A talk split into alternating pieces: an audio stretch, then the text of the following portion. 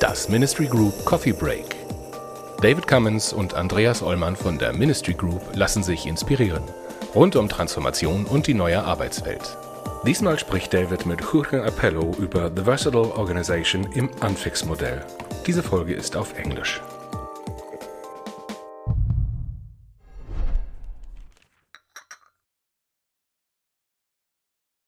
Want to offer a picture that is like a flag on the horizon and then also offer suggestions. What are the steps you can take to get there? Hello, Jochen. Hey, David, how are you doing? I'm I'm good. Thank you for for drinking a coffee with me today. How are you doing? I am good. Actually, it's a tea now because I had my coffee already this morning. In September, I think it was, you published an article on your blog about a model that you call the unfixed model.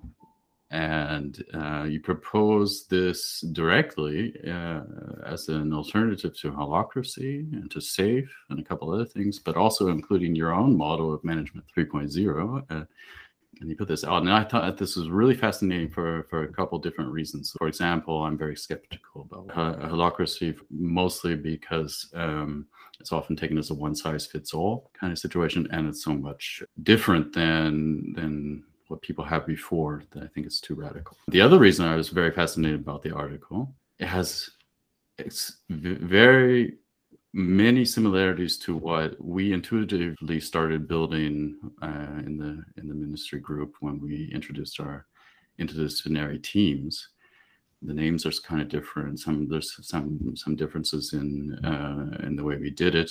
You have a scale possibility in your model that goes beyond what our size uh, was, but it was just like, oh wow, okay, we did a lot of stuff right. And, it, and what I wish we had your model back then because we probably would have had more confidence in a lot of uh, what we were doing.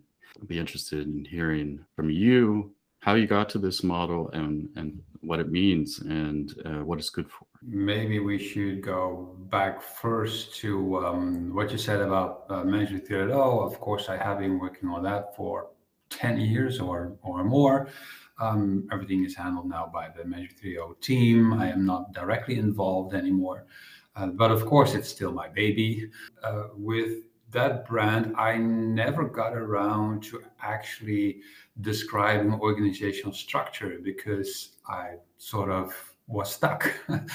I, I knew what else was out there. And like you, I had my um, severe doubts about holacracy and I had some comments on the Spotify model and my thoughts on SAFe, etc., uh, etc. Et but I had nothing else uh, to to offer. Um, and I just let let that go. I just the only thing I came up with was every team should offer value to other teams, uh, as in a value network. I call them value units at some point, and that was it. I didn't get any further than uh, than that other things happened. I read uh, the book uh, Team Topologies uh, by Manuel Pais and Matthew Skelton. I read uh, Dynamic Reteaming by Heidi Helfand. Um, and then new ideas flooded in from other people that allowed me to make progress with, with, with my thinking. And that led to Unfixed. So I'll, basically, they helped me to get unfixed, unstuck with, with my thinking so that's when I thought, okay, now I can finally draw something, and um, uh, I I think they got quite far um, with the Spotify model at the time, offering something else, but it is a matrix organization, and of course they never turned it into something that you could um, well could get certified in or something with a business model behind it or whatever. That's it was just a, a, blog post and a video and, and that was it. And even spotify didn't really adopt it. But the ideas in it were pretty good actually. And it has been successfully um, copied and modified including ing a bank here in the netherlands of which i am a customer a happy customer i must say. So um, good for them. But we need something else I am, I am convinced. And that's where my thinking comes in. I'm trying to make the next step also including the insights of, of, uh, of not only uh, the books that I mentioned, but um, we are now post corona almost, I hope. we're suffering from the fourth wave now we're in this country, but I'm sure at some point it will be behind us and we're entering a new phase in our lives. And I think that deserves a new picture also for organizations. Uh, so that's why I started drawing. Maybe you could explain a little bit what the model is or how. Of course, yeah. I mean, it, uh, the article is quite long, and we will post the link of the article here yeah. uh, uh, as well.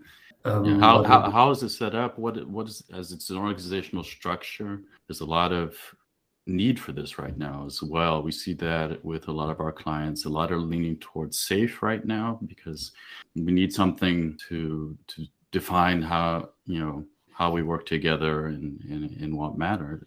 We we need a lot more than that, but we also need that, and this is this is why this is fascinating because this has been yeah. missing a lot, except for the, the popular models that, yeah. that, you mentioned. Indeed. So, well, as as one uh, person said, I am offering SAFe courses because uh, we have nothing else that I can offer uh, in the community. It is basically the only thing that we can take seriously uh, here. Um, and I would be happy if someone else came up with something better. so I take that challenge. uh, but uh, to to be fair, uh, SAFE has a specific target audience of large uh, uh, enterprises. That's what it is about, basically, big corporations. And uh, to be honest, um, a majority of people do not work for such organizations. I read that two thirds, uh, maybe 70% of people in the world work for companies smaller than uh, two and a half thousand people um, it's a minority of people who work at such enterprises. so, okay, uh, let me focus on that huge unserved market of anything up to two and a half thousand people for now. They want something else that is not safe because it is too big to to to uh, um, bureaucratic, etc. Not something more flexible. So what I offered is I, I started with the team topologies suggestion of having four types of teams. Basically, you have the value stream teams; those are the typical end-to-end. Uh, responsibility teams, Scrum teams, Kanban teams. We know how that works. But then there are three exceptions. Um, sometimes you need an enabling team, for example, agile coaches or something who are temporarily involved to get those value streams up and running. And that enabling team is in itself also a team. Um, then you could have, as another exception, um, the uh, the component team, or they call it actually the complicated subsystem team, uh, which in itself is a complicated word. Um, and uh, that is basically people with rare talents that you cannot simply distribute across all your teams. It could be machine learning, it could be cybersecurity, it could be uh, data analysis, whatever. You have two or three of these people, you have 10 value stream teams, they cannot spread themselves out. Uh, across uh, team, uh, 10 of those teams. So they form their own units and basically they offer themselves temporarily to other teams um, on demand. And then there's the platform team, which is basically a supplier. it is basically a, a part of the, uh, the organization that offers something where you could have APIs and service level agreements, etc., to the uh, to the value stream teams. That's the four types that I totally agree with. One thing is important I do not want line management or functional management on any of these teams. And that is how my suggestion differs from the Spotify model, because basically in the Spotify model, they suggest that the chapter lead is also the functional manager, basically, of everyone in the chapter. That means the function manager decides on compensation, promotion, things like that. My issue with that is as, as soon as you have managers doing such things, you create territories. You will have people trying to protect the boundaries of their territories because you made them manager and that will be part of their ego part of their status and and and power it is very very hard to take that away as soon as you create territories uh, in the organization then managers will try to protect them they will try to protect their boundaries because it is part of their identity their their uh, status their power uh, is uh, is fed by the territories that you offer them. So no territories on teams, on uh, um, chapters, or or whatever you want to call them. You have a management team that is responsible for the entire business unit. Um, and they do everything. They do the composition, promotion, etc., and everything else should be very flexible, very fluid. And then, yeah, I use the approach of team topologies, uh, for um, the value streams, but there's also um, the need for people with similar jobs to agree with each other on how to get the work done. That is what chapters are for in the Spotify model. Um, I offer something similar. Um, by the way, I call teams, I call them crews because I like the idea that teams are by default temporary. Temporary could mean three days, three weeks, three months, three years, but there is an end date by default, like an expiration date on everything that you buy. um, so I like the word crew instead of team or squad. I like the word forum instead of, of um, uh, chapter. I never understood what chapter was about. Uh, the word forum says you talk about something. You discuss something that's important to you. You might have a chair who is chairing the forum, forum uh, to agree on how UX designers get UX done or how backend developers do the backend stuff, etc. And so that goes orthogonal through the crews in a similar way as the Spotify model, but with the main distinction that there's no line manager on either the crews or the uh, or the forums. So that's a, the main difference, uh, I think, with with the Spotify model.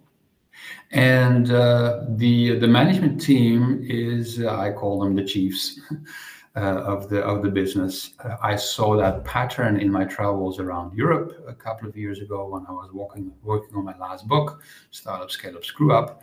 I basically encountered multiple times that there was a product person, a marketing person, a technical person, or something like that. Usually two, three, maybe four people who were the management team. They led the entire unit, and everything else within the unit was quite anarchistic sometimes. but people formed crews depending on circumstances. They formed, they had forums to talk about things, but it was fluid. It, it was easy to change things because there was no management responsibility, no territory. So that's the main distinction. One one way in which this sets itself apart from SAFe, for example, is that specifically does not describe where management sits. They can't because that would make it impossible to sell. Uh, they, they sell to a large target audience of, of, corporates that already have their existing management layers. So they say, well, you can just overlay uh, this model, SAFe, on top of your existing management structure. it doesn't bite. And then by default, you will have a matrix structure because suddenly people have two structures that they need to keep in their heads. Um, so they're not solving the management issue because it's impossible practically for them, I think, to to solve it at at that scale. So they don't bother. But then by default, you have a management organization, a matrix organization, just as the Spotify model ended up uh, being. And there's quite a lot of literature out there that says matrix organizations lead to a lot of problems. Actually, I'm reading books on organizational design now.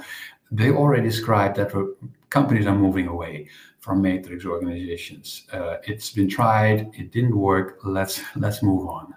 So uh, uh, don't do that. I think a lot of uh, organizations or exist try to keep the hi- hierarchy they already have because it's very difficult to to change that without degrading somebody. And we have to find new ways to uh, say that different kinds of jobs are still very valuable, even if they aren't higher in the hierarchy. Yeah. Um, and that's also why I love your description of the captain in the crew, which yeah, I hadn't mentioned that, but say the hey, the captain is responsible for the journey, responsible for getting the crew along, uh, looking what what do we need for this journey, how do we, to to fulfill this, what are our needs, but not uh, are you going to get a promotion? Do you get more pay? Um, how's your personal development? That would be in the unit, like you like you said. And I also like the scalability of this. I mean, for us, the unit was the whole organization. Even if we have a couple more companies, we're on that scale, but it still works. So you can also still do this. How can unfix the unfix model be more maybe more easily and realistically uh, adapted to to what is already there so that we don't have such a a big cut is something i noticed too if you try to if you throw everything away um you it's going to be a huge cost to to try to do something completely different yeah but we need to do some things different um how can the unfixed model uh, help people to go in a new direction without disturbing them too much? Well, that's a really good question. Uh, um, indeed, in the on the crews, I suggest having a, a captain role or something like that. That's like an ambassador or liaison or someone who takes the lead from the perspective of the outside world. I uh, have as an um, comparison, I use the captain on a ship or the pilot on a plane, or um, as I say, when the Netherlands represents itself at the US, we don't send half the country, we send an ambassador representing us. Uh, so that role is very common also in holacracy and, and such models, what I call it linking.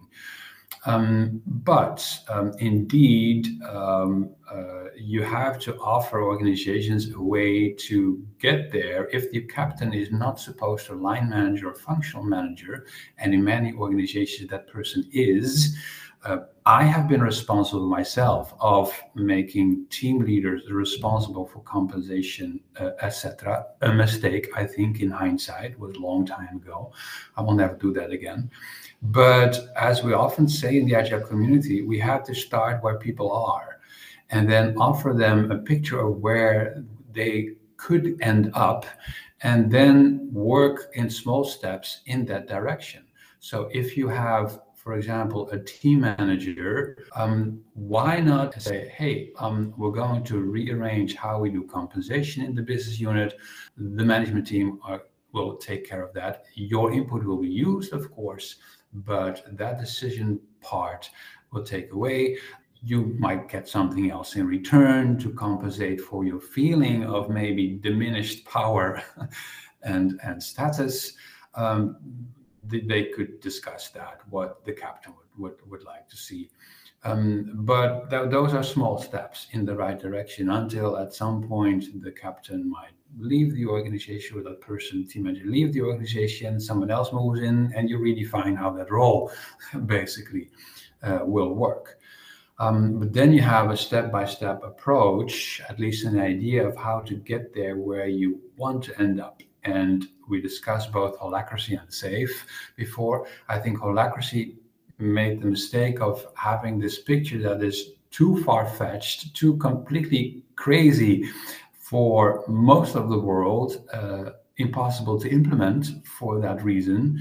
And you can see that very few people are still talking about. Actually, Google Trends shows it is downward uh, from there. Um, and uh, SAFE has the opposite direction, uh, opposite approach. They say, let's not touch it. Let's not touch the management layers. Let's keep it as it is. And that's also, I don't think, a good option you have to show people where you want to go with the management structure.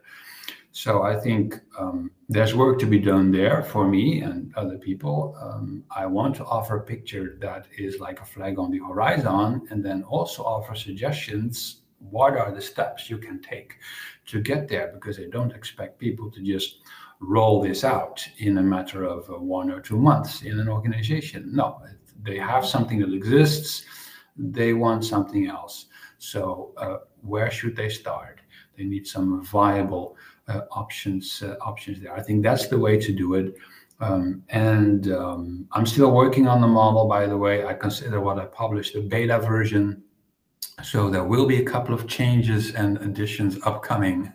Uh, I'm working on that uh, in the next couple of months. Um, and um, yeah, then I see that as my next challenge how to teach organizations or basically how to learn from organizations what they what their current structures and challenges and issues are and what we can solve together to get them where um, I think they have a better future. Well, thank you very much. It's a good way, I think, to to finish our coffee break for today and a bit of inspiration for for the future. And I'm looking very much forward to to what's coming. I'm looking forward to learning uh, from it, but I would also look forward to helping uh, spread this into the world because I think it is something we need.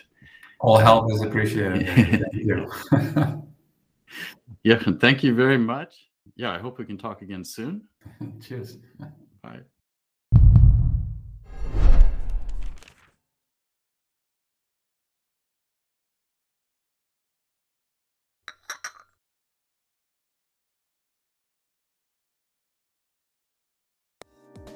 Das war die aktuelle Folge aus unserer Reihe Coffee Breaks. Andreas Ollmann und David Cummins von der Ministry Group diskutieren hier mit wechselnden Gästen die Herausforderungen im Kontext von New Work, digitaler Transformation und Leadership. Die Ministry Group berät Organisationen seit über 20 Jahren zu Aufgaben im Spannungsfeld zwischen Kommunikation, Technologie und Organisationsentwicklung. Mehr Infos gibt es auf ministrygroup.de.